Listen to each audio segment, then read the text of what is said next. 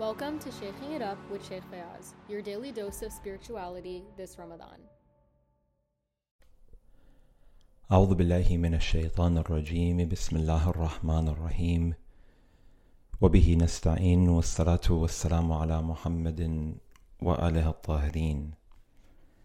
اللهم صل على محمد وآله ومتعني بالإقتصاد واجعلني من أهل السداد ومن أدلة الرشاد ومن صالح العباد وارزقني فوز المآد وسلامة المرصاد. اللهم خذ لنفسك من نفسي ما يخلصها وأبقي لنفسي من نفسي ما يصلحها. فإن النفس حالكة أو تعسمها. As we approach the night of Laylatul Qadr, the most important night of the year, Laylatul Qadri khayrun min alfi shahr. Surely this month, surely this day is greater than a thousand months, as Allah subhanahu wa ta'ala tells us within the Holy Quran. It's important for us to reflect upon what exactly it is that we're seeking on a night that is magnificent and as powerful and is as grand as this one.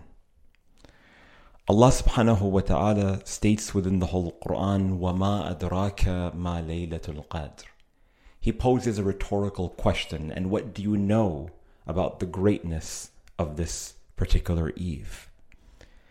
The objective behind this rhetorical question of Allah subhanahu wa ta'ala is for us to enter into a state of true recognition or awareness, or at the very least a sense of curiosity to dissect and to derive the depth of the magnitude of the night of Qadr. And as we perform various rituals like that of supplication and of istighfar and of prayer and other acts of ritual that we are taught to perform on a night like this one, many people they struggle with the primary question and that is exactly what is it that I should be seeking on a night like this one? Is it that we should be seeking from Allah subhanahu wa ta'ala all of the materialistic benefits of this world? Or should I only be asking Allah subhanahu wa ta'ala for forgiveness or for paradise in the world beyond this one? And that which is bothering me is my exam, is my work, is my life, is my finances, is my relationships. Should I not be asking God about something seemingly so insignificant? And how is it that I should be talking to God about paradise and forgiveness when I don't have one clue about how to approach the Lord of the worlds in that sense? The reality is that nothing is too small and nothing is too large to seek from Allah subhanahu wa ta'ala. And to not limit our supplication and to not limit our dua, realizing that the limitations come from us and there are no limitations that construct the Lord of the worlds. Meaning that my dua, my seeking from Him, should be for anything and for everything. The benefits of this world, as well as the benefits of the world beyond this one. And sometimes we don't have the words to ask from God. We don't know exactly how to communicate with Him. We haven't done so in an intimate way. And even when we do, sometimes our eloquence might be lacking, and we're not sure whether that's the appropriate etiquette when we come to engage Allah subhanahu wa ta'ala. Well, lucky we have the words of Ali ibn Hussein Zain al-Abidin alayhi salam. In this incredible, amazing dua, dua makarim al-akhlaq, that we have been looking at during the course of this month, in this very next segment, the Imam alayhi salam, he puts into perspective at least a little bit of what it is that we should be seeking for on a night that is as grand, as powerful as this one. He states, Allahumma salli ala Muhammadin wa ala. Again, the reoccurring theme that no dua can be accepted unless and until we send our salutations upon the Prophet Muhammad and his immaculate family. وَمَتَّئْنِي بِالْإِقْتِسَادِ O Allah, give me a life of moderation. Economical moderation, O Allah, is what it is that I need in order for me to be successful. Oftentimes we fall into this particular trap of accumulation of, as we've been talking about, during the course of many previous episodes. This objective about making as much money and buying a big home or a fancy car and consistently not being content with what it is that we have oftentimes preoccupies so much of our minds. And of course, I speak to myself before anyone else. There's nothing wrong in any of those essentials, or there's nothing wrong in any of those luxuries, provided it doesn't occupy our minds and our hearts, and it leads to a level of attachment that is to the negligence of Allah subhanahu wa ta'ala and our responsibilities toward God. But also to realize that that blessing itself comes from Allah subhanahu wa ta'ala. So we're asking God, وَمَتِّئْنِي بِالْإِقْتِسَادِ Oh Allah, this dunya that you have put me in, it's filled with all of the distractions that are present. And how do I find a sense of balance? People ask me all the time. I ask myself this question. How do we find a balance between our responsibilities and our duties and our goals and our objectives in this dunya with truly being mindful of the world beyond this one or of my ultimate objective and goal and responsibility? It's hard. That's why Imam Zainul Abidin is putting that in God's hands. He states, Oh Allah, وَمَتَّئْنِي بِالْإِقْتِسَادِ You give me enough that I'm going to be happy with it, such that my mind is not consistently looking for more. And then you put in my heart a sense of contentment. So whatever of the physical, materialistic, financial pleasures of this dunya that you afford to me, I'm content with it. And that you don't try me with anything more.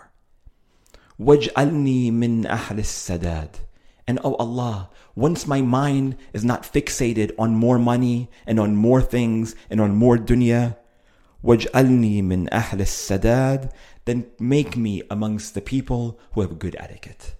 Because sometimes when your mind is situated around more wealth, around paying your bills, around food, and around your essentials, you can't think about God. Which is why during the month of Ramadan, if we are unable to perform our obligatory prayer with a sense of concentration while we are fasting at the Maghrib time, it's recommended that you break your fast and then you perform the Maghrib prayers, for instance. That your mind is not preoccupied on something that it shouldn't be at that given moment. Because again, we live a life of practicality, and Allah subhanahu wa ta'ala is not trying to be burdensome to us.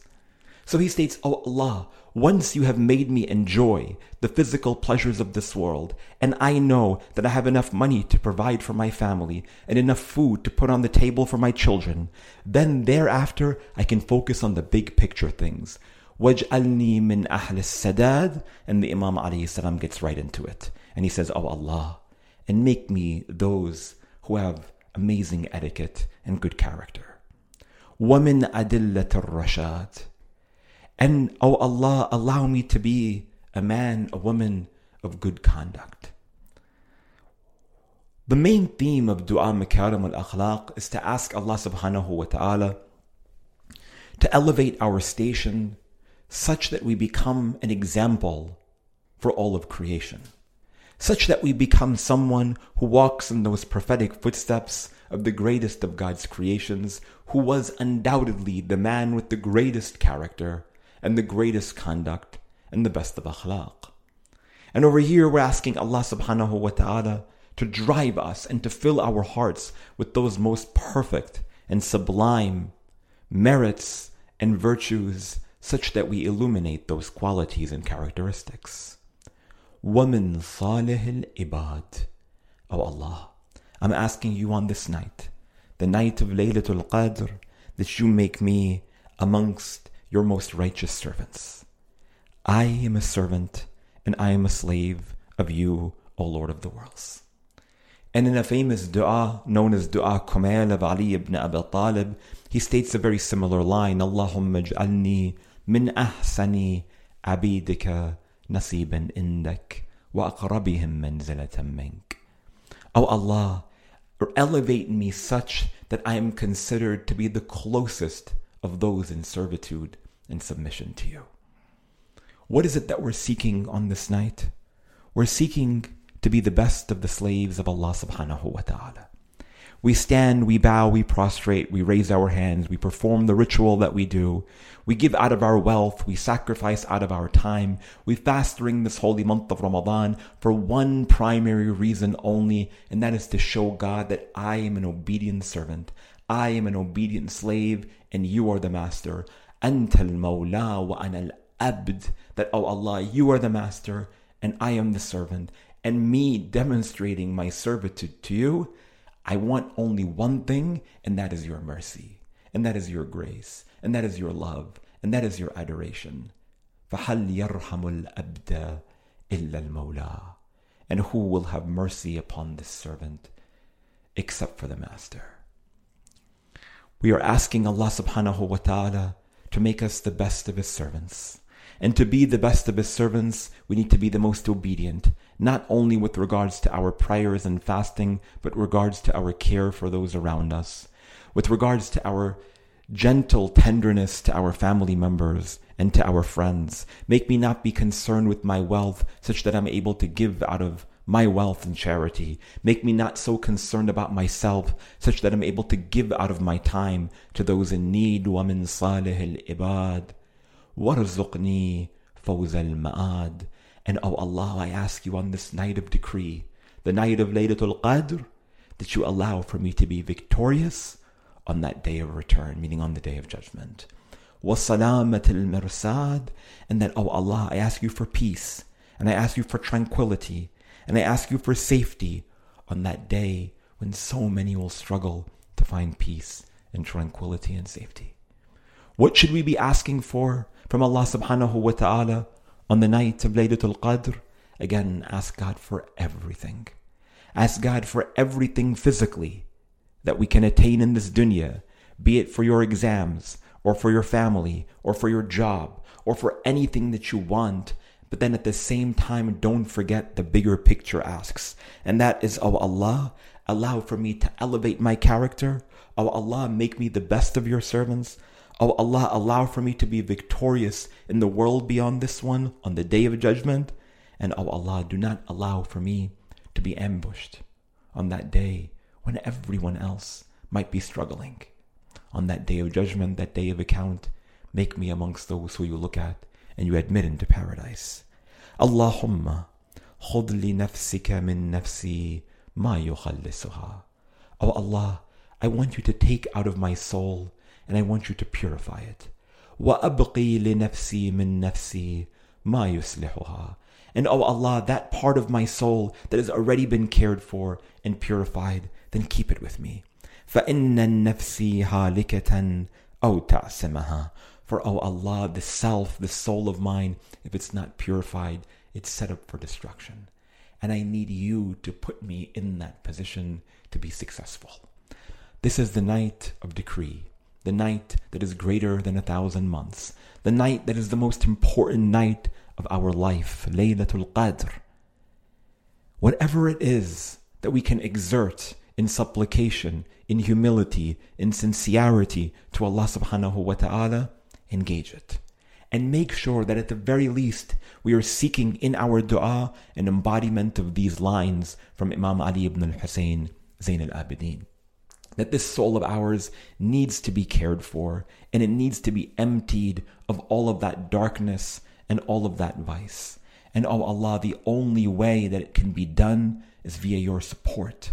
So through my prayers and through my istighfar of seeking repentance and forgiveness, and through whatever it is that I'm going to be engaging with you on this night, I need at the end of this night, salamun hiya hatta matla al-fajr, when the adhan for the Fajr is recited, that this heart has been entirely and totally transformed, and this soul has been purified, such that I know with confidence that on the day of judgment I'm going to be amongst those who are victorious, and there is nothing for me to worry, and there is nothing for me to fear, and there is nothing for me to grieve.